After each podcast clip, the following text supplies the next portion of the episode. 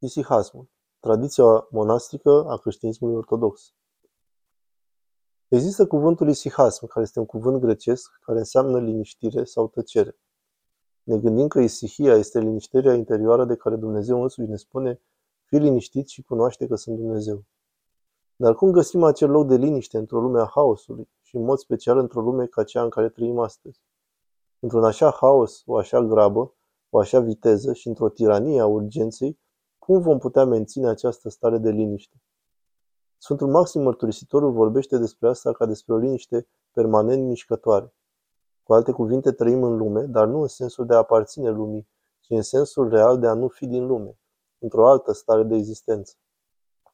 Această stare de existență este isihia, un mod de liniștire care este centrat pe Dumnezeu. Această stare de atenție în care știi că Dumnezeu este Dumnezeu.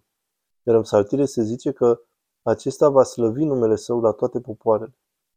Astăzi popoarele se află în haos, se află în frământări, mai mult decât oricând. Războaie, amenințări de războaie, boli și pandemii, tot felul de lucruri din acestea. Isus a zis că veți vedea toate aceste lucruri, iar la sfârșitul vremurilor veți vedea și mai multe, dar nu trebuie să fii buimac, că atunci când vei vedea aceste lucruri întâmplându-se, să te uiți în sus, pentru că răscumpărarea ta este aproape. Să te uiți în sus înseamnă că trebuie să utilizezi acea capacitate pe care Dumnezeu a dat-o ființei umane și pe care o numim noetică, adică mintea, ce înseamnă ochiul inimii. Rugăciunea lui Isus, această rugăciune care ne ajută să ne menținem liniștea fiind într-o perpetuă mișcare, această rugăciune este Doamne Iisuse Hristoase, miluiește-mă. Există diverse versiuni, unele mai lungi, altele mai scurte. Versiunea mai lungă, Doamne Iisuse Hristoase, Fiul lui Dumnezeu, Miluiește-mă pe mine păcătosul. Este o mișcare care are loc și pe care Sfântul Maxim a numit-o perpetua mișcare de liniștire, prin care găsești liniștea în mijlocul furtunii. Un bătrân cuvios mi-a spus odată că poți găsi acea stare de liniște și te poți mișca odată cu furtuna având aceeași viteză. Întrebarea care se pune este cum te poți mișca cu aceeași viteză cu furtuna, atât timp cât nu vrei să te lovești de partea de din afara acesteia, pentru că dorești să rămâi în interiorul său și care se mișcă permanent. Este rugăciunea lui Hristos cea care ne ajută la curățirea minții. Aceasta fiind o chestiune crucială pentru găsirea liniștii interioare, deoarece este organul prin care îl putem vedea pe Dumnezeu, îl putem cunoaște pe Dumnezeu și în care ne putem găsi o dignă. Da, este de importanță absolută ca să putem avea o dignă dumnezească. Iar asta fără a fi ca oamenii din pustie, cum a fost cazul lui Moise, când a scos poporul din robie egipteană, au trecut prin Marea Roșie și au intrat în pustie și au început să cârtească, să găsească o motivație în mintea lor zicând cum are să ne hrănească Dumnezeu în locul acesta, cum are să se întâmple, cum putem să rezolvăm toate acestea prin mijloacele și cunoștințele noastre. Una dintre învățăturile stareților isihași cu privire la funcțiunea rațiunii, care este așa de prețuită în Biserica Apuseană și în Apus în general, care susține că rațiunea este cea mai mare abilitate, este aceea că în Ortodoxie nu este așa de importantă. Înțelegem că există rațiune, aceasta fiind un dar imens pe care Dumnezeu ni l-a dat. Noi nu ne denigrăm rațiunea, nu suntem împotriva rațiunii, dar noi suntem oameni deasupra rațiunii.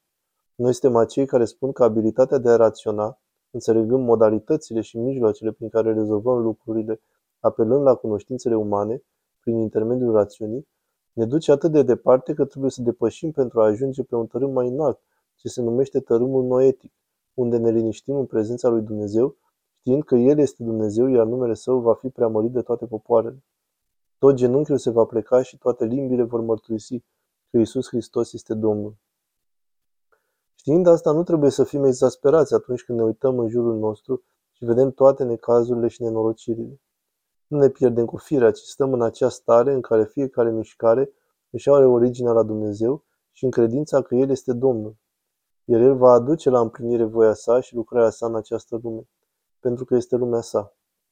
Deci atunci când auzim de toate problemele din această lume, suntem tentați să încercăm să ni le explicăm la nivelul rațiunii pure. Dar chestiunea este că ceea ce toți filozofii au afirmat, precum și marii noștri sfinți părinți, cum ar fi Grigorie Palama, că pentru fiecare motivație rațională va exista un contraargument, pentru fiecare argument un contraargument și va continua așa la nesfârșit. Am constatat asta așa de des în jurul nostru în viața politică, argumente ale ambelor părți care se bazează pe un demers rațional. Astfel nu se poate răspunde la întrebarea cea mai acută cu privire la problemele cele mai grave ale omului, deoarece cea mai mare problemă a omului este că l-a uitat pe Dumnezeu. Iar isihia ne aduce la starea de dinainte, de pomenirea lui Dumnezeu. Ne putem aduce aminte de fiul risipitor și de modul cum acesta și-a amintit de tatăl. Acesta a trăit metanoia, pocăința, o schimbare de viziune. Cuvântul metanoia înseamnă pocăință, iar acest cuvânt are o așa de mare conotație religioasă că prefer cuvântul grecesc metanoia pentru că acesta solicită o schimbare a capacității noetice a omului, a nusului, minții. Fiul risipitor se uita într-o anumită direcție, iar apoi și-a amintit de un mod de a vedea lucrurile mai înalt, aceasta conducând la o schimbare, o metanoia, a capacității sale noetice. Și a început a vedea lucruri mai înalte, a cunoaște că Dumnezeu este Domnul. În această parabolă a fiului risipitor, tatăl este un tată iubitor, iar fiul își vine în fire și toate cele nebunești de a oferi soluții acestei lumi, prin cunoștințele noastre, știința binelui și a răului, știința care nu este capabilă a rezolva nimic, știința de care Sfântul Pavel spunea că ajunge să ne facă să trăim fără Dumnezeu, să trăim numai pe baza legilor și a regulilor. La nivel rațional, care este felul în care majoritatea religiilor funcționează. Chemarea noastră este să trăim în har, în dans cu preaputernicul Dumnezeu, să-L cunoaștem personal și prin Isus Hristos, Dumnezeul om, să primim viața Dumnezeului necreat, să-L cunoaștem prin lucrarea de liniștire a inimii și a minții noastre și ignorarea zgomotului. În limba greacă utilizăm cuvântul logismi pentru a identifica acele gânduri care se învârt în capul nostru cu privire la grijile zilei, neliniștile, toate păsăricile din cap, toate lucrurile care ne țin atenția ocupată zi și noapte, timpul petrecut pe internet uitându-ne la știri permanent sau la podcasturi cu comentarii despre ce se întâmplă în lume. Te vei consuma cu tot felul de păsărici.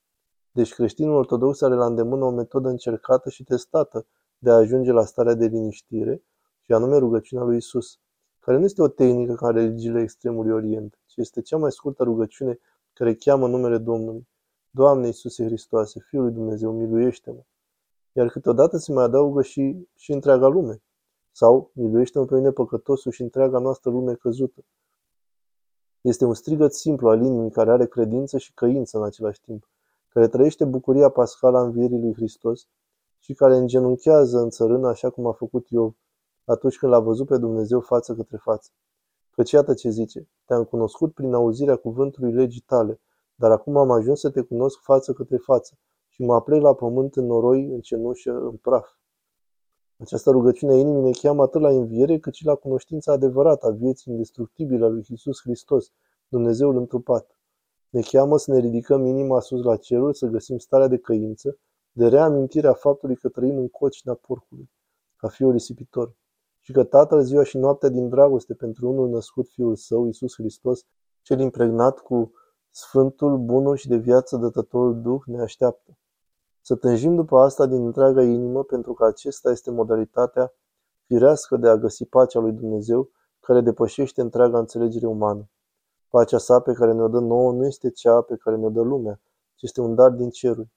Deși aceste lucruri, isihia, liniștirea, rugăciunea inimii, Comuniunea cu Dumnezeu prin rugăciune se află la baza ortodoxiei. Este calea care duce la împărăția cerului.